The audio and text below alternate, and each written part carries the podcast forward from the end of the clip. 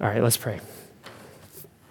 Father, we do pray that you would give us more opportunities to minister to the fatherless in this community and to show the love that you have shown to us in Christ. Help us, open doors for us, and give us the faith to walk through them and to trust you to work and to heal. Father, we pray for the Conrad and Hawkins family as they continue to mourn the loss of Papa Hawk, for the Jones family as they continue to mourn the loss of Don, for the Mensels and Wheelers as we continue to mourn the loss of uh, my Nana. Pray that you would be with us all as we go into the holiday season with our griefs and sadnesses. Pray that you would give us faith for that and that you'd help us to love one another. Thank you that you have uh, brought the Long family and the Abrams family through uh, scary sickness over the past couple of weeks. Pray that you would be with those of us who are sick right now and that you would heal them and that we would go into the holidays healthy. Thank you for all the children that you have growing in their mother's wombs. We pray that you would keep them safe and that you would bring them to term and that you would raise up for yourself a godly heritage in this church. Pray for the marriages and the strains that are put on them through the holidays, that you would help us to love one another and care for one another. Pray that you'd help us to love our kids and to not take out our frustrations or our sadnesses or our bitternesses on them. Pray for the teachers right now as they teach and care for and love our little ones, that you would bless them and that you would give them wisdom and grace and strength as they lead. In Jesus' name, amen. amen. Okay, today we come to the conclusion of our Advent series. We have studied three reasons God became man. And the big, of course, overarching reason is the fall of man, right? Our first father, Adam, rejected God the Father. And the big lesson is that because of that, we now have Hallmark movies in Kentucky fans. I got booed last time. Where are the boos? Someday, someday, Indiana will be good enough at basketball again. I really believe that I won't be able to make those jokes. Uh, it would be from too much of a place of strength. I believe in that world. I'm hopeful. It fits with my eschatology. Oh, I'll let you figure out what that means. Now, Adam sinned, and we have had daddy issues ever since. The world has had daddy issues. Does our culture have daddy issues? It does. How do you know? Here's one way that you know. What is the least safe place to be a baby in America today? Where is that? In, your, in, in their mother's womb. In their mother's womb. It's the least safe place to be a baby. Do we have daddy issues? Do we have mommy issues? We got problems. When mothers and fathers kill their children, when marriage is something that you can just walk away from, when abandonment and abuse are rampant, when most children born today will grow up in a home without a father, or without a mother, or without both. But the majority of kids grow up in a home without a father. You know, we have problems. We live in a world of daddy issues, and we've talked about it all. We've talked about our own dads, we've talked about our grandfathers, we've talked about Christmas movies and Hallmark movies and YouTube daddies like David Goggins the issues they bring to the table. And we've talked about death. Death entered the world through sin, suffering entered the world through sin. Sin ruins everything, sin ruins relationships. It destroys them, even the most foundational, fundamental relationships in existence marriage, mothers and fathers and their children, brothers and sisters. We've hung over this whole series the banner that is the last verse of the Old Testament, which is a promise the final promise Behold, I will send you Elijah the prophet before the great and awesome day of the Lord comes, and he will turn the hearts of fathers to their children and the hearts of children to their fathers, lest I come and strike the land with a decree of utter destruction.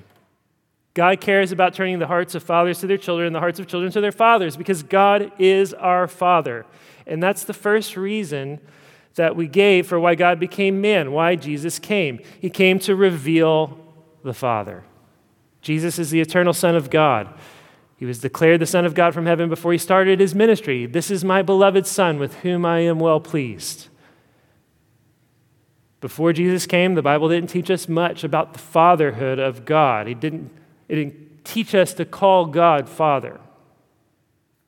Jesus comes, and in his first public sermon that we have a record of, he calls God Father how many times? 16.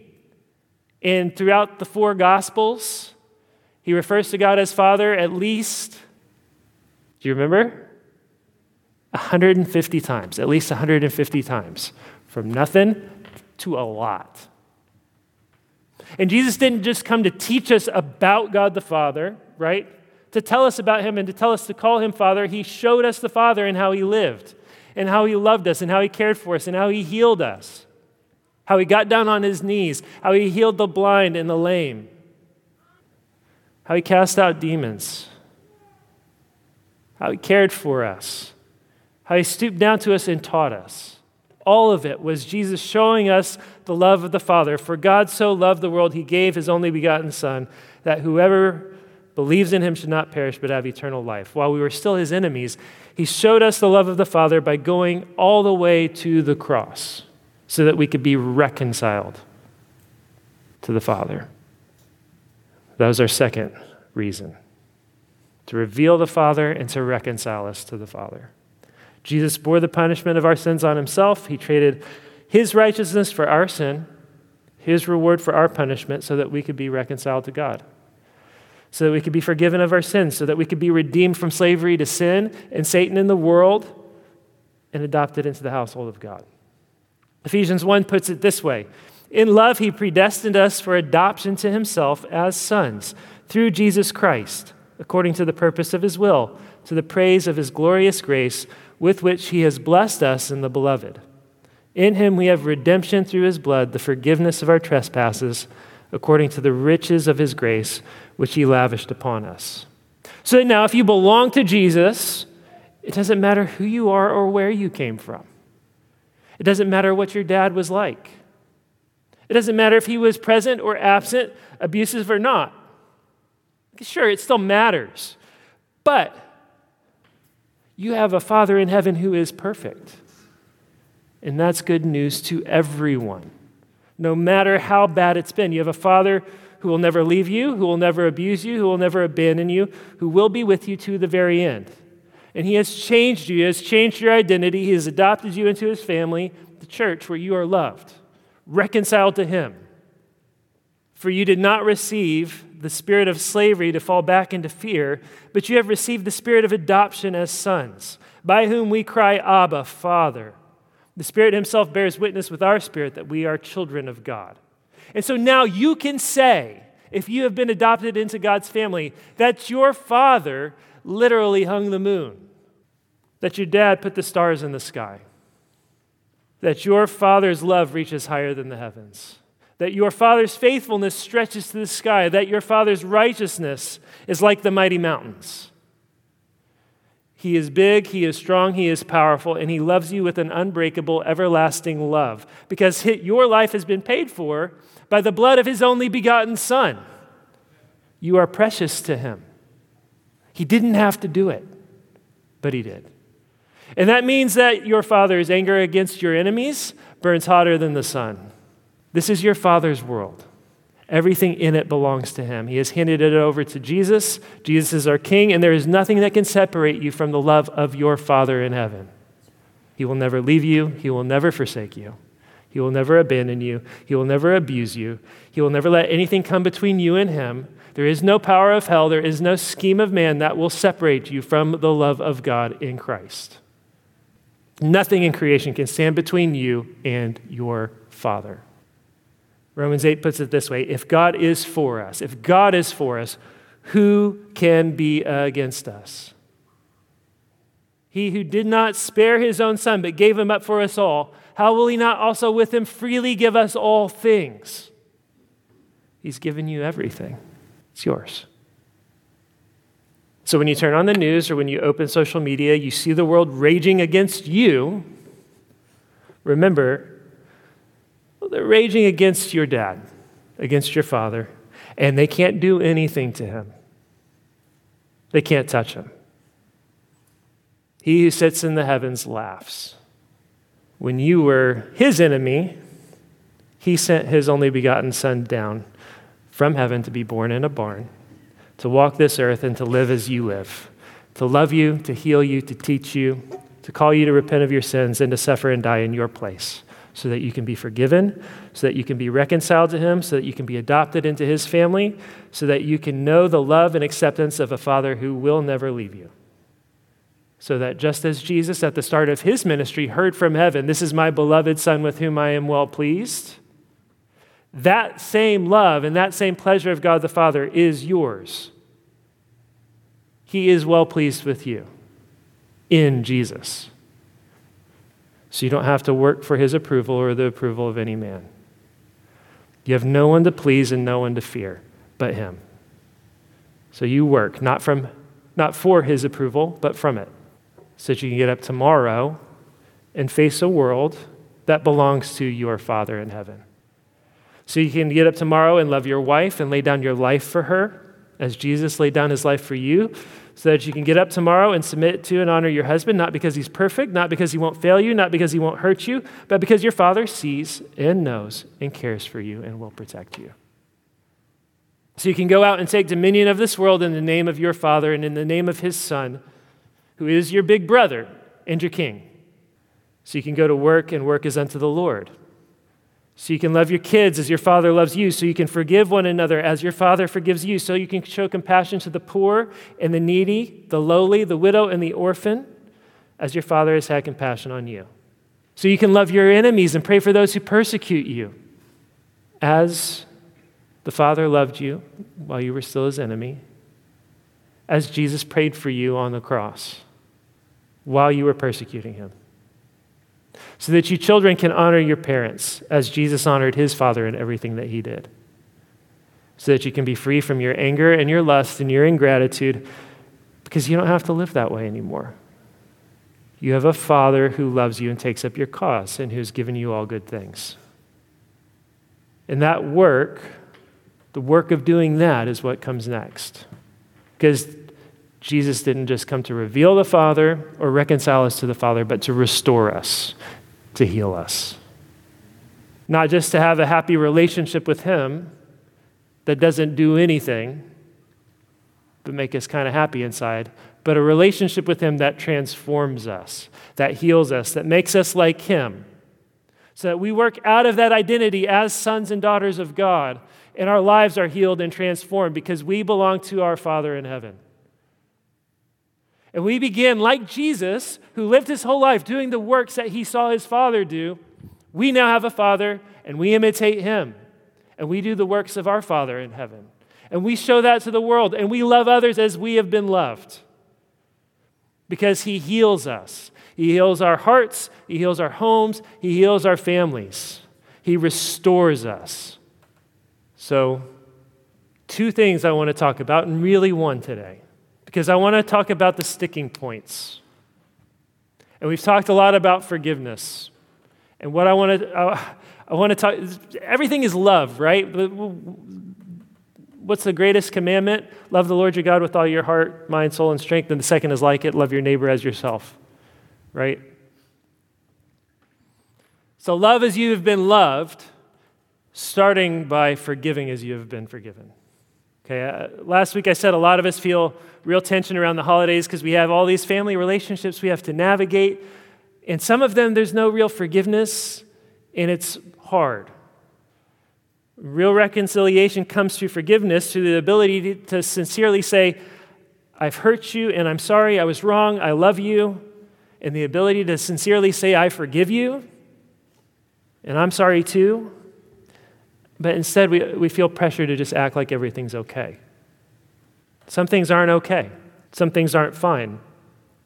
And where there needs to be real reconciliation, there needs to first be a real acknowledgement that everything's not okay and everything's not fine. And I know that as we've worked through some of these things and talked about some of these things, some of you have just like hit a brick wall called forgiveness and said, Man, I don't know what to do. Do I need to sit down and have a conversation with my fill in the blank? I feel like maybe I should. Why have you hit up against a brick wall? What's the name of the brick wall? Put a name to it. I'll tell you. It's bitterness. That's what it is. It's bitterness. Some of us here today live in bitterness. Somebody hurts you. Maybe many people hurt you. Maybe it was somebody close to you. Maybe it wasn't, but maybe it was. Maybe it was somebody close to you. It could be your dad, it could be your mom, it could be your kids, it could be your extended family, your friends, your boss, your coworkers, pastors, elders. It could be me. One way or another, you've been hurt. You felt pain. That's natural. Somebody hurts you, you feel pain. Maybe it was deep. Maybe it was traumatic. Maybe it was something that in and of itself wasn't a big deal, but it became a big deal. Either way, you haven't been able to let go of it. Maybe you haven't even wanted to. You'd rather be bitter about it. Bitterness is living in a prison while having the key in your pocket and choosing to live in the prison. It's not just being hurt once in your past, it's reliving the hurt, rehearsing the hurt, nurturing it, nourishing it, and allowing that person to continue to hurt you by fixating and hurting yourself. Why would, you, why would somebody do something like that? Why would you do that? Well, on some level, it feels good or comfortable. We like to pity ourselves. We like to resent other people. It gives us a feeling of power, of control over a situation where we felt powerless or out of control, even if it's all in our heads. And a lot of people use bitterness to deal with their own guilt, too, their own sin. We all know deep down that we're sinners. If we don't have the faith to give our sin to Jesus, we have to deal with it somehow. One way to do that is simply to find somebody to blame, to be the victim, to make, it some, to make somebody else the villain in our story, to make it their fault for the problems that I'm dealing with now to make it their fault that my life is what it is today. If we can't make ourselves morally superior, what we can do is at least make everyone else around us our moral inferior, the ones that are truly to blame. In that sense, bitterness just feeds pride. It's the flip side of self righteousness. It keeps us from having to deal with our own sin. And it feels nice in its own way. Uh, I was reading a book called Anna Karenina the other day. Y'all, anybody know that book? Some of y'all do. Fantastic book. Here's the story of Anna, or Anna Karenina. Anna is a high society lady. She's beautiful, she's vibrant, and she's married to an honorable, respectable man. But that man is emotionally distant, a little cold, more like an engineer than like a lover, and she ends up being seduced by a younger man. And the book follows two parallel love stories. And the one story is the story of Levin and his romance with Kitty as they step away from these romantic ideals into the romance of real life, the romance of marriage. And Anna, as she steps away from marriage into some false idea of romance and into adultery. And it follows everything in her descent that goes on in her heart as she betrays her husband, as she betrays her son, as she goes from being a respected darling of Russian society to a byword and tanks her life and turns it all to dust. So I was reading this on Friday night. Y'all were at ladies' night. And uh, there's this passage where uh, Anna's lover shows up at her house. And uh, Anna reveals to him that she's pregnant. And he's like, All right, I guess it's time to make a decision. Are we going to just go public? You're going to ask your husband for a divorce or what? And this is what Anna says. Anna's talking about her husband, okay? And I'm going to start with that, and I'm just going to keep reading what Tolstoy says. He's not a man, he's a machine, and a wicked machine when he gets angry, she added recalling her husband and all the details of his figure, manner of speaking, and character, holding him guilty for everything bad she could find in him, and forgiving him nothing on account of the terrible fault for which she stood guilty before him. You hear that? In other words, Anna was guilty before her husband, so what did she have to do?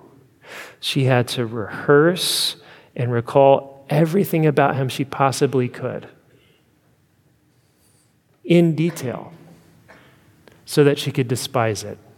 Even his figure and his manner of speaking.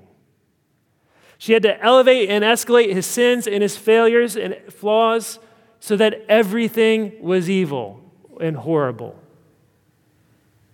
Stupid. Because she couldn't cope with the guilt she felt in her own heart. She had to justify herself by making him a bigger monster than she deep down knew herself to be. She had to justify herself by making him a bigger monster than she had the courage to face in her own heart. Easier to face the monster I imagine you to be than the monster in the mirror. Easier to face the monster I imagine my husband, my wife, my father, my mother, my grandfather, my uncle, my pastor, my boss to be than the monster in the mirror. That is bitterness. And isn't that what we do? Isn't it true that we cultivate bitterness for sins that have been committed against us? And some of those sins are real and some of them are imagined. And the imagined ones are products not so much of the other person's sin, but of our own guilt. If we refuse to deal with our own sin and guilt, we will be incapable of being honest about other people. We'll always find fault. We'll always cultivate bitterness. And we will hold their every flaw against them and forgive them nothing. Not even the sins we imagine because of the guilt that we bear, that we can't deal with. We need a scapegoat. Which is not to say that there are not real monsters out there, okay? It's not to say that whoever hurt you wasn't, a, in fact, a real monster. I am simply saying that you cannot and will not judge rightly until you've dealt with your own heart, until you've dealt with your own guilt before God. And many people don't because they don't want to do it. They want to find somebody to blame. Bitterness is fuel that we feed off of. It's fuel that you can take and use to turn you into a superhero. People have done extraordinary things on the fuel of bitterness. That is what David Goggins is. That is what Michael Jordan is. There's a world of people that have taken and learned how to harness their bitterness and anger and use it as fuel. It's powerful, it is potent, it is a drug, it's addictive. Whole careers have been built on it, whole marriages, whole families. Sometimes they have been phenomenally successful, but it will make you sick from the inside out. And it will leave you in the end alone and isolated. It's self destructive, just like any other addiction. At first, it can give you comfort, it can even empower you, it can even make you strong. The more you use it, the more it eats you up within. And not just you, which is the lie that we tell ourselves. We tell ourselves it's just me that's affected, but that is not the truth. Hebrews 12 says this See to it that no one misses the grace of God, and that no bitter root grows up to cause trouble and defile many. Bitterness doesn't just defile you, it defiles everyone around you. Someone once said that bitterness is like a cup that you carry around full to the brim, and every time you're jostled, you just spill it on everybody else around you. And it's a good analogy. We know people who are like that who are bitter. They think they're just making a conversation, but really they're complaining about the person who did them wrong. Really, they're spewing poisons to anybody who will listen, spreading lies. They don't even know that they're doing it, they're just so acclimated to spewing their bitterness. Whole churches have been destroyed by this sort of thing, families are destroyed by this sort of thing. Work environments are turned toxic by this sort of thing. And you don't just spread it to our fellow adults, right? We teach it to our kids, we model it, our kids repeat it. If, as a parent, you hope someday for your kids to forgive you your sins, which are real, against them. You cannot cultivate bitterness against your own parents. You have to learn to forgive them. Yeah, well, Jake, I'm a thousand times better than my parents. There'll be less, there'll be a lot less to forgive. It'll be a lot easier for them. They can be better than me. You know, I can be bitter with my mom, I can be bitter with my dad. They'll be better than me. They'll forgive me. No, they won't. No, they won't. Not apart from a miracle. They'll do what you taught them, they'll be what you showed them. If bitterness is your food, your kids will forage for things to be bitter about. You'll look at them and you'll think, man, what do you have to be bitter about? You have it so easy compared to what I had. But you're bitter. And you've taught them that bitterness is their food. So they're just looking to do what you've taught them. They're looking to feed off of what you taught them. They're just doing what you've been, what they've been taught, what you've shown them. You have to decide I will not be consumed by bitterness. My family will not be consumed by bitterness. We will not be a family consumed by anger and bitterness. We will not be a family consumed by unforgiveness. I will forgive. See to it that no one misses the grace of God, is how that verse begins. Don't miss the grace of God. Decide that you and your family will not be ruled by bitterness.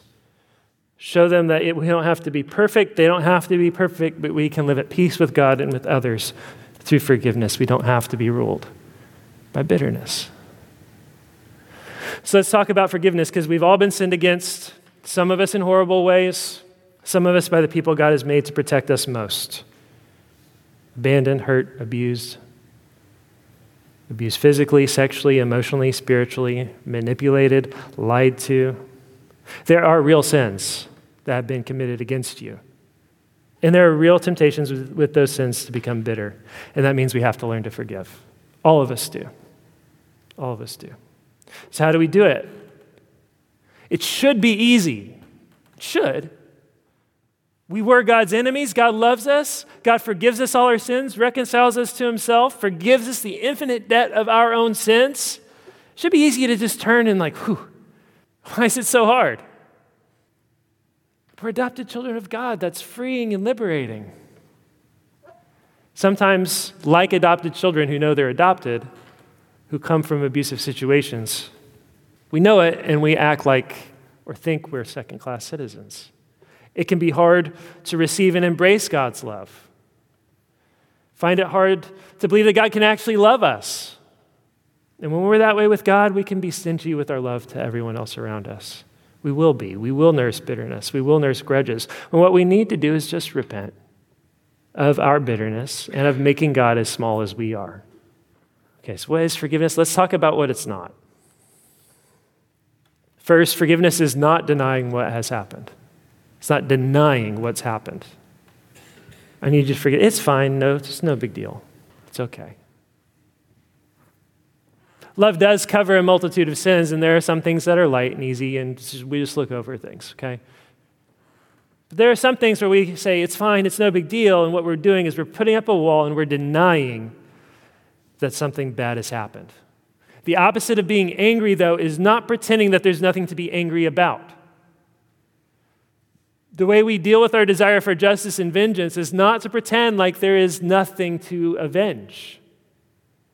The way we deal with those things is we have to put them in God's hands, who says, Vengeance is mine, I will repay, says the Lord.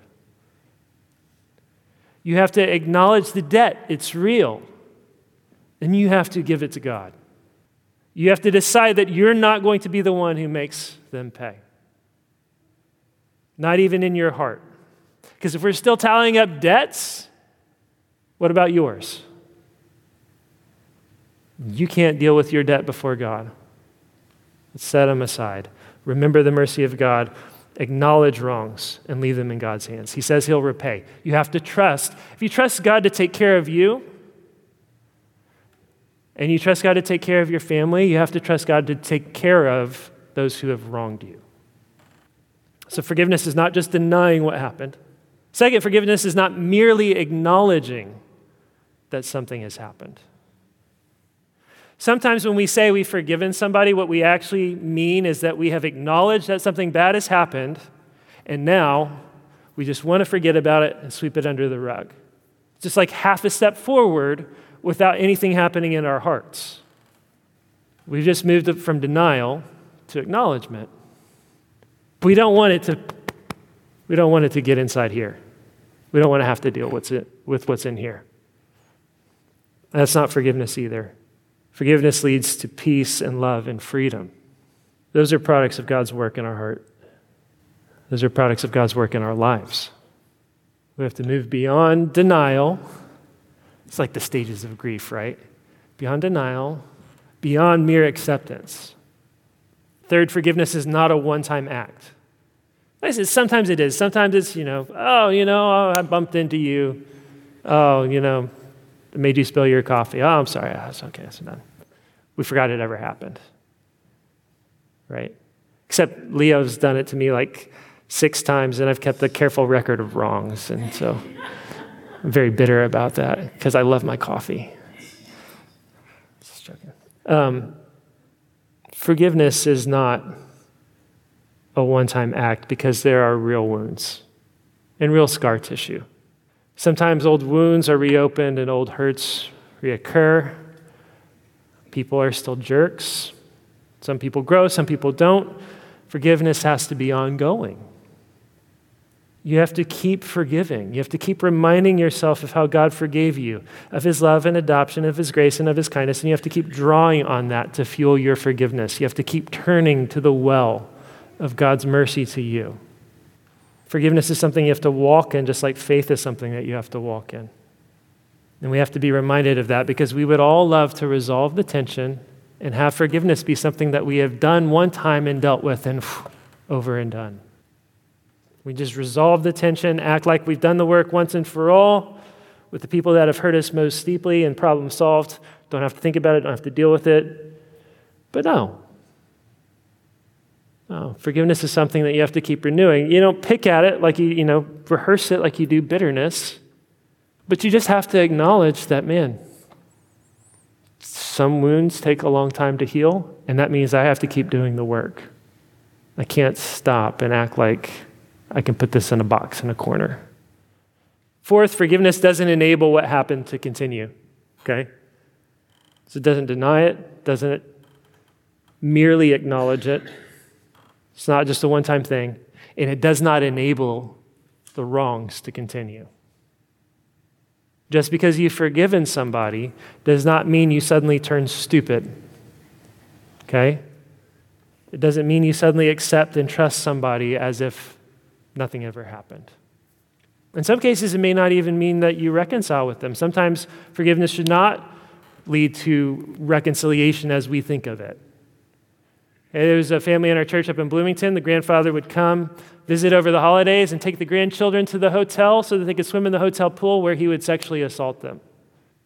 And then, when it was uncovered, he demanded that he be forgiven and that those and reconciled and still get to spend time with his grandkids. Like, no, buddy, forgiveness, sure, but you need to go to jail. And there will be no ongoing relationship with these grandkids. Not like that. A little girl is abused by a relative. She grows up and, by God's grace, forgives her abuser. He doesn't go to prison for whatever reason because people are stupid, and this is the way it works a lot of the time. She gets married, she has kids. Should she, because she has forgiven him, by God's grace, let him spend time with her kids? No. No. Why? Because he's not safe. He's not trustworthy. That's why. Forgiveness doesn't pretend like somebody is suddenly trustworthy. Not everyone you've forgiven is trustworthy. Trust needs to be earned. And where it's been broken, it needs to be rebuilt. And sometimes you love somebody. There's some things you don't come back from. It's too much at stake, especially when it comes to the people God's given you to protect. So I'll go so far as to say that sometimes forgiveness needs to happen without the other person even knowing it, without there needing to be a conversation. Sometimes we have to work things out in our own hearts before God. Because sometimes our desire to work things out with the person we're bitter with is really just a desire to punish them, to dredge up old wounds. I forgive you is a very powerful weapon in the hands of a bitter person. We have to be careful if we're going to initiate conversations with people. It takes a lot of wisdom. Sometimes the desire to go and have those conversations comes out of a desire to rekindle a relationship that's not possible or not wise. These are deep matters. They are matters of wisdom. The things that you need to be talking to people about before you go do something that you may regret. Okay? And I'm saying this because I know that some of you have been talking and thinking about, man, do I need to have a conversation? Okay? Be careful and be wise. Talk to us. We'll help as best we can. There are wise and foolish ways to have hard conversations. Sometimes what you really need to do is not say, I forgive you, but I'm sorry. Okay, what is forgiveness? Forgiveness is deciding to pay somebody else's debt, to accept it. You were owed better treatment. Your dad should not have left. He left. Okay, he did. Your uncle shouldn't have done what he did. Okay, your mom, whatever, your coworker, your boss, your pastor, your sister. It's choosing to accept that, to pay that debt. It's got to be paid for. I'm not going to require it of your hand. I accept being wronged. I put justice in God's hands. I forgo my right to hold on to anger and hate. I will love. Okay, but Jake, it's so hard to let go of these things. It's hard. I've been hurt. I've been wounded. It's reflexive. I've developed 30 years, 40 years, 50 years of coping. Bitterness is my old friend. The walls I've thrown up in my heart feel safe. Yeah, I live in prison long enough and you won't know how to be free. Live in prison long enough, and there's comfort behind the bars of the jail. Food may be bad, but it's hot, served three times a day. God calls you to more. He wants more for you, He wants you to be free. So do I. I want you to be free. It is for freedom that Christ set you free, so be free. Be reconciled to God be restored to life, a new life with a Father who loves you, who cares for you, who counts up every sin against you, and place all of your own sins on the cross of Jesus, including your bitterness, including your pain. The baby that was born in Bethlehem is big enough to bear the pain of the whole world. He holds the stars in the palm of his hands.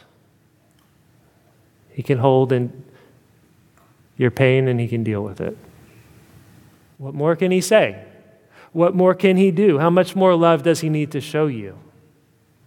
How much more love before you stop acting like an abused child and just accept that you have a Father who loves you with a perfect love, who accepts you, embraces you, and forgives you with a perfect forgiveness? You don't have to carry around your debts anymore, and that means you don't have to be bothered by anybody else's debts against you you can be free. You can be free to be kind and tenderhearted, to forgive one another as God in Christ forgave you. You can be free to love one another as God has loved you.